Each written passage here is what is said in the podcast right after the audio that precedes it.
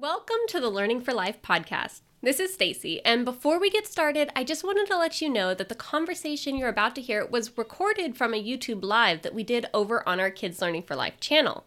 For some reason, the internet was giving us some problems the day we were recording, so I just wanted to give you a quick heads up that if you hear any audio drops or any brief jumps, it is the result from the internet while we were recording and is not from the connection wherever you are listening to this podcast. So, without further ado, enjoy the show. I'm Stacy, I'm Jenny, and this is Learning for Life, a homeschool podcast. We are two homeschoolers who use different methods, curriculum, and strategies to make it all work. Our goal is to help parents teach kids how to develop a lifelong love of learning. Hi, everyone. Welcome to part six of our series on home education by Charlotte Mason. Part six of this book is called The Will, the Conscience, the Divine Life, and the Child. And I'm really excited to talk about this. We're not only talking about this section because this section is very brief, but we're also going to get in into like our overall takeaways of the whole book. My co-hosts, there's Stacy. Say hi, Stacy. Hello, everybody. And of course, and Stacy is the one who is not necessarily a Charlotte Mason enthusiast, but I'll tell you who is a Charlotte Mason enthusiast. It's Christine. Hello. so we're all here. We're ready to wrap up this book together. We're ready to talk about our takeaways. But first, we will talk about this part six of this book. And also, I do want to remind you that we are live on YouTube right now. So if you have any thoughts, if you have any strong feelings about anything we are saying, we openly welcome you to chime in and we can even respond live. And also, this is not only a video on YouTube, this is also a podcast on our podcast feed, which is called Learning for Life. So check it out in whichever one is easiest and most accessible to you. Let's talk about this part six, ladies. You guys ready? Yes. I'm mostly just ready to wrap up this book, to be honest with you, but also, I oh, won't. Yes. I won't jump ahead. I won't jump ahead too much. okay. The conscience, the divine life in the child what even is this section? Christine, can you please bless? so I really I enjoyed this section. I feel like it got a little bit wordy, which could probably actually be said of every section that Charlotte Mason has ever written. We love her, but she's got a lot of words. Um, but I really did see this as like a really awesome close and a re- reiteration of like the underpinning of all of her philosophy. Um, I really loved like I would kind of summarize this whole section of like reminding ourselves that character is the result of conduct regulated by will. So that kind of ties back to even the beginning of like a child's a born person and like these habits that we form form us whether we're intentionally doing it or not. Um and then also just why it's so important to learn about like heroes of the faith and these great examples from the Bible and from just throughout history um, and also why like consecutive reading of the Bible is so important. I think that's such a vital a vital thing for kids to learn. And then it's just going to serve you even as an adult rather than kind of like hopping through things just like reading it its entirety. Um, on page 349 wanted to read this part. Mm, i have a note on that page too. Perfect. So it's talking about um like how you can have you can have like um, sorry, I'm getting ahead of myself. Uh, it's actually page 350.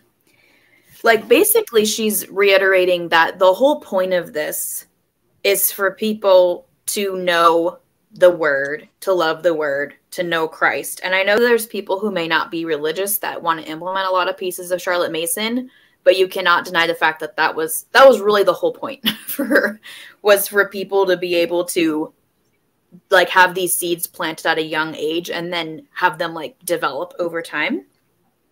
Um I love that on page 351 like she's this is just like super direct. I'm like there's no there's no way that you can like skirt around this. She said let us save Christianity for our children by bringing them into an allegiance to Christ the king then she talks about like how and like talking to these different things.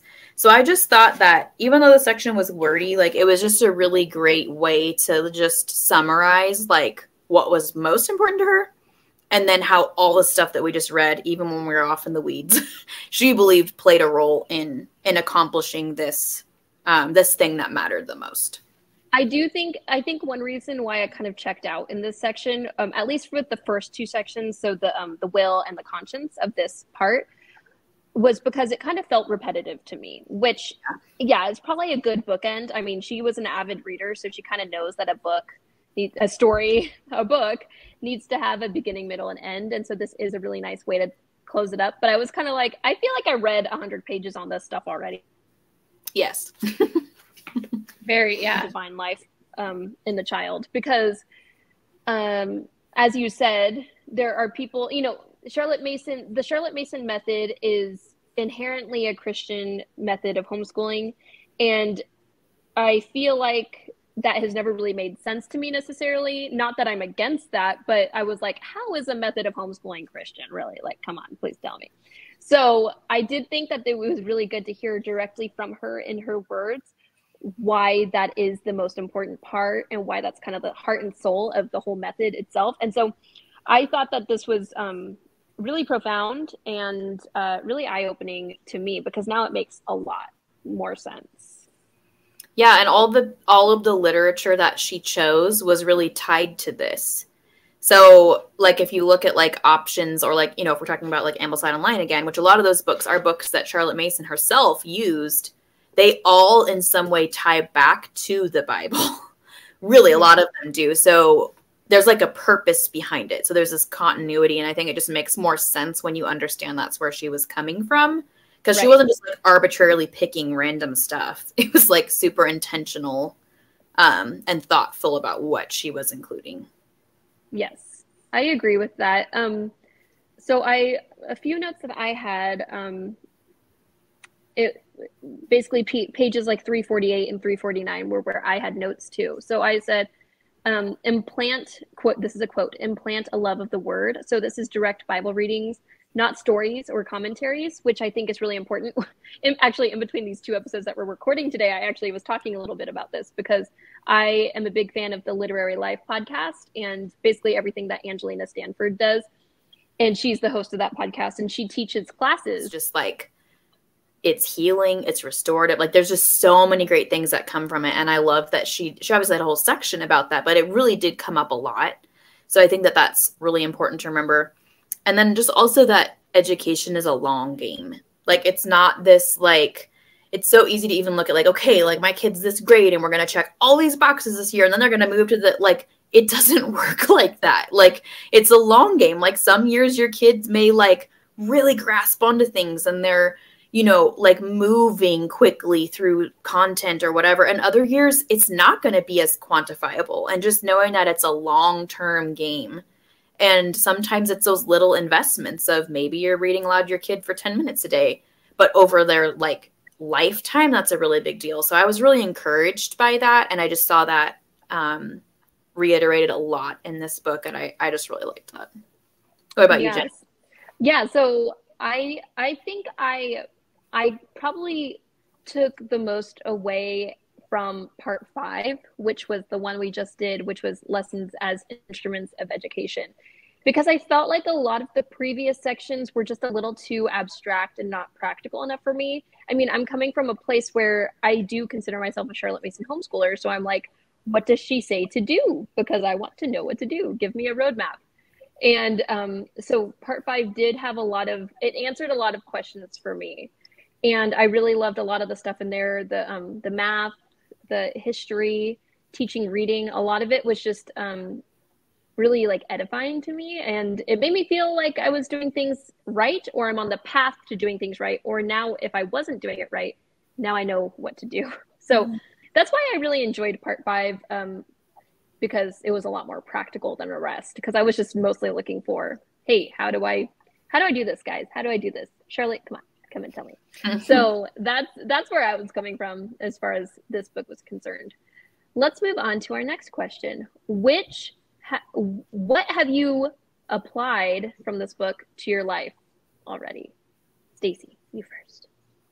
Okay. So the section in it was in the habit section, my favorite one, but she's talking about like the habit of like doing work, like having your child sit down and when it's time to do the lesson, you just do the lesson, you know, short lessons, but it's very focused.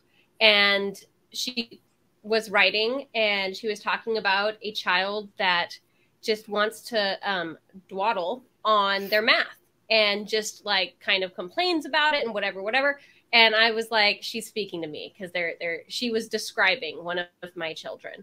And she said, you know, you don't want to let them dawdle because that's just going to make them want like be frustrated with math all the time. So you want to like change it to when it's a better time for them. So I have been able to, when I see them getting frustrated, saying, Hey, why don't you go take a break, take a 10 minute trampoline break, go outside. And like just by themselves, like nobody else needs to get up and go outside or whatever. You know, my other kids are doing their their lessons. And it's been working to where it's like, okay, go get some energy out, think, be outside. That's another thing. And then come back. So I've been trying to keep the dawdling to a minimum, trying to keep the, the learning time focused, which has actually been helping my homeschool go faster, which is really great. and then the second thing is narration.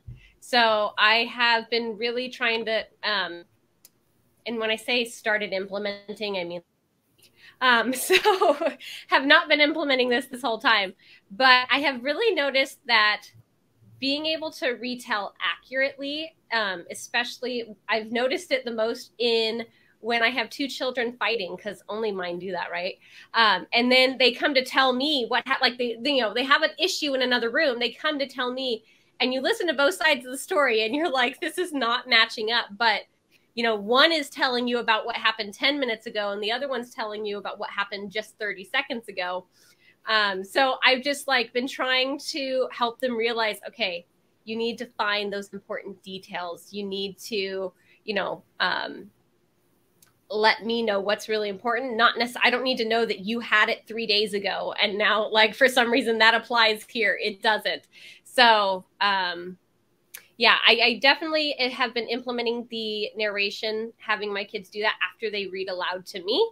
Um, I should probably try to add it in after our group read alouds, but currently the best time that we do those is at bedtime. And so by the time I'm done reading, I'm like, okay, peace out, guys, go to go to sleep. So I, I, I just that's something else I just have to muster up the energy for to to make that happen at the end of the night. All right, Christine, you tell us what have you applied to your life from after reading this book? Um, so this was the timing of this was really cool for me because I knew like before we read this that I was going to use like 100% Ambleside Online like Charlotte Mason because I've been a Charlotte Mason ish homeschooler pretty much the whole time but I've never been like, okay, like I'm I'm doing this like 100%. I'm both feet in, which I do think it's kind of a process. Like it's not something you just jump into usually overnight. Um, so it was really cool to read this and be able to implement so many little things into just like how I'm scheduling our time. So I have like in our schedule that's already for when we start school officially in a couple of weeks you know chunks for like where they're doing their independent reading and i know like i've built in time for narration which was something i didn't do before and that was kind of frustrating to me because i saw the value in narration and we started doing it but then even though it doesn't take much time like i wasn't planning for that to be taking place. So then i felt like i was rushing the kids and like that kind of defeats the whole purpose. So i have a lot of like really little practical things like that that i've done. But my favorite things that i've really implemented um, the first one is the nature calendars. And being the person that I am, like I used to want to be a naturalist, like when I was a kid, like I wanted to grow up and be a naturalist. So I'm already like predisposed to that, anyways. Um, and we've done like nature calendars. I know we've talked about this in the other videos, but I just started, I gave them like each a calendar for like the school year. And it's super cute, has like butterflies and whatever on. I found it on clearance at Walmart. It was perfect.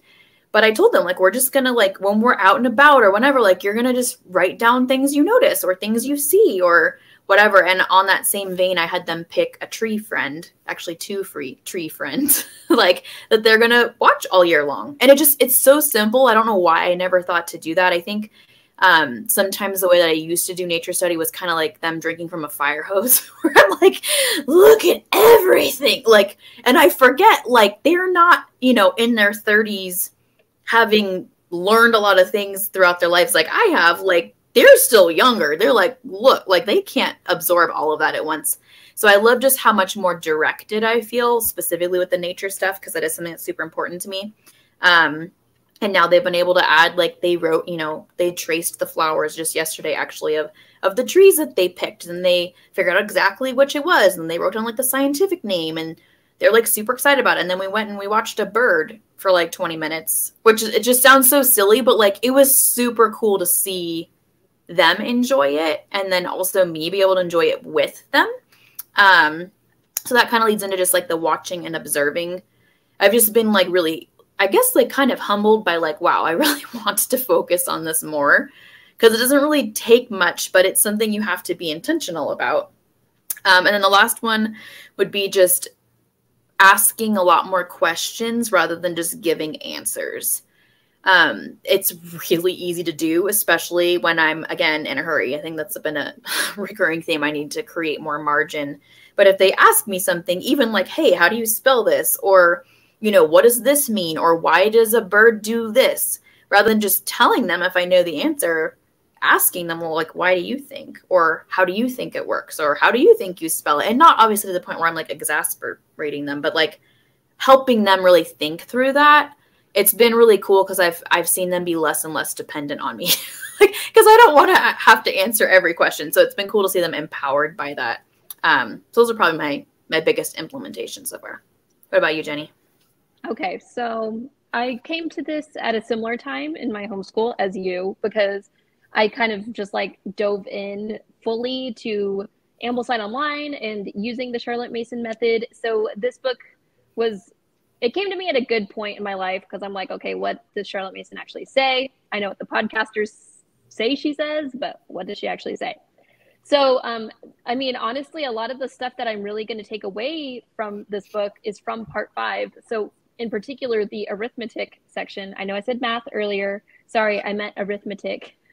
um, but talking about like it, with everything else, it's very much so about accurate.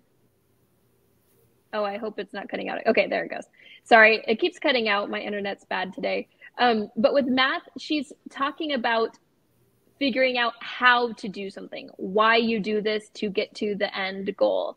And I thought that that was really cool. Like she says, not even to correct incorrect math uh, answers. And I was like, ooh, wow, okay. That's a little startling because that's not like any how she teaches any of the other subjects. Also, I think I I think the math stuff really resonated with me in the sense that like um, we talked about this in part five, but it, it's kind of um, it's kind of like the redheaded stepchild. Like we don't really want to talk about math in the Charlotte Mason method because it's not living books, it's boring, it's not words, all that stuff. But um, I think now I'm kind of passionate about like doing math in the Charlotte Mason method because I kind of feel like it's for me at least the easiest one to do, the easiest subject to teach with the Charlotte Mason method. So I'm kind of inspired to do a whole video on this. So I don't know, stay tuned. Let me know if you guys are interested in that. I'm curious to hear. So yeah, I think it's it's just like the practical applications and the things I wasn't expecting are the things that I'm like, wow, okay, maybe I should do that. And so I don't know. I, I think that's kind of that's kind of the thing I took away most from this. Okay, I have a big question for you guys. And we kind of talked about this in our first or second episode. What place? oh my goodness, right? You cut off. That was a cliffhanger. You said what okay. place? We're ready. What, what is it? What place do Charlotte Mason's teachings have in modern life? You guys tell Ooh. me. Mm. Who wants to start? I'll, I'll go first. Okay. I think the answer to that depends entirely on who you talk to. I don't think that there's like a right or a wrong answer. For me, I think Charlotte Mason's teachings, philosophy, method, whatever, is front and center in how I educate my kids. But I I don't necessarily think that that's how it has to be for everybody. That's probably not a very great answer. But I really just think it depends because you may love what she has to say, you may not and that's fine either way. Yeah. What about you, Stacy? Okay, so the one thing that I think anybody can take away from this, no matter what um, method you follow, no matter what curriculum you use, um, but the one thing that Charlotte Mason was talking about is having children want to learn. They're not sitting down being forced to learn, trapped in, you know, some small room, like being yelled at. Um, I am trying, I'm thinking like military, oh. like drill sergeant or something. Um, but it is making you are helping facilitate giving them something to enjoy, not entertaining them, but giving them something to enjoy, something they want to do, not what they have to do.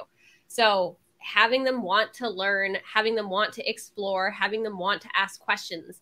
And no matter what method you're using, this should kind of be everybody's goal is just to have your child want to learn more. Now, what they're going to learn more about is going to vary by child. Everybody's interests are different, but you don't want them to think school is boring or anything like that because like in our homeschool i'm like okay we're going to learn like we're not just doing school work like because i we have you know my children have done that too where it's like oh we don't want to do school today and i'm like we're not i mean you guys don't even realize half the time you're doing school but i don't call it school so you're just learning um so yeah, that that's the biggest thing. Um, and I know there is a book, Christine, that you were talking about when children love to learn. Can you talk a little more about that one and who who wrote that? Connect with each other and the past, present, and future. I think that um, art is so important. And I'm not just talking about visual art. I'm talking about, you know, even these history books that are so well written. I just, I love them. So I think that, um, that if people want to experience beauty again, then they can do the Charlotte Mason method and learn all about this even alongside their kids. Even if you don't know anything about the fine arts, even if you don't know any of these books, I think anyone can do that and expose their kids to beautiful things. And that's the end of my TED talk. Thank you. Um, I just read The Truth and Beauty, and I also bought a copy for Christine and sent it to her. And I'm super inspired by that book and now Charlotte Mason people that I like modern day Charlotte Mason people, everyone's talking about this book. So you guys should all read The Truth and Beauty. Fits yeah. right in with the whole thing. All of it. yes. it. And he's not even a Charlotte Mason guy. I don't think he even knows who Charlotte Mason is. It's written by a man named Andrew Klavan. I don't think he even knows anything about Charlotte Mason, but I think beauty is so important. And he really taught me that in that book. So I'm passionate about this now. Okay, let's talk about our takeaways and like future like further reading that our audience could do if they want to learn more about Charlotte Mason or anything we discussed in this book. Can I go first really quick just because I have some examples on hand? Yeah. Okay. So the few books that I have on hand. So um Stacy earlier today we were talking and she kind of brought up the book for the children's sake. I think she did. I don't know. This is by Susan Shason and the Natural Laws of Education. And I think um, this is something that we get into a little bit in this book, but I think it might be in other volumes. Christine can speak to that. The um, the natural laws of education, and also just like the science of relations and all that. So I think if the internet's cutting out again, but yeah, both these books they're all great. Okay, let's move on. I is there anything else we wanted to talk about before we completely wrap up this series? I can't believe it's like the end of an era also the end of summer. Uh. I think this is a hard book, and I don't want people to walk away like discouraged from the Charlotte Mason method. It's a hard book even for people like Christine and I who read a lot, and especially read a lot from this era. I mean, like Victorian books are like the best. So Christine, uh, Stacy there has the modern annotated version translation, and so it's a lot easier. It's a lot more accessible. The only thing I would say is that there were some things that weren't included in there, obviously, if it's like a shorter modern translation. So if you want Charlotte Mason's actual words, read the volume. Like if you're serious about it. But if you just want to like figure out if this is like semi for you, then you can check out that um, translation that's available on Amazon. That's actually my copy, Stacy. So I expect it back. I'm just kidding. you can keep it. Can I add yeah, something? I Go really ahead, think if you're someone that's like, hey, do I want to do things in a Charlotte Mason way? I would not actually, after having read this, recommend home education as your first as your first volume to read. Right. I think philosophy of education um, is excellent. It's still like it's still written in a way that it's not super accessible. Like you got to kind of take a little bit of time because there's a lot of words and all of that. But I think that gives you a way better overview. And I think that it honestly prepared me to read this and enjoy it more than I probably would have if I had not read Philosophy of Education first. So she does well, have. Go ahead. And what about what about school education? What are your thoughts on that one? School education. Um, I have not finished it, but I enjoy it. It's it's basically for like that nine to twelve age.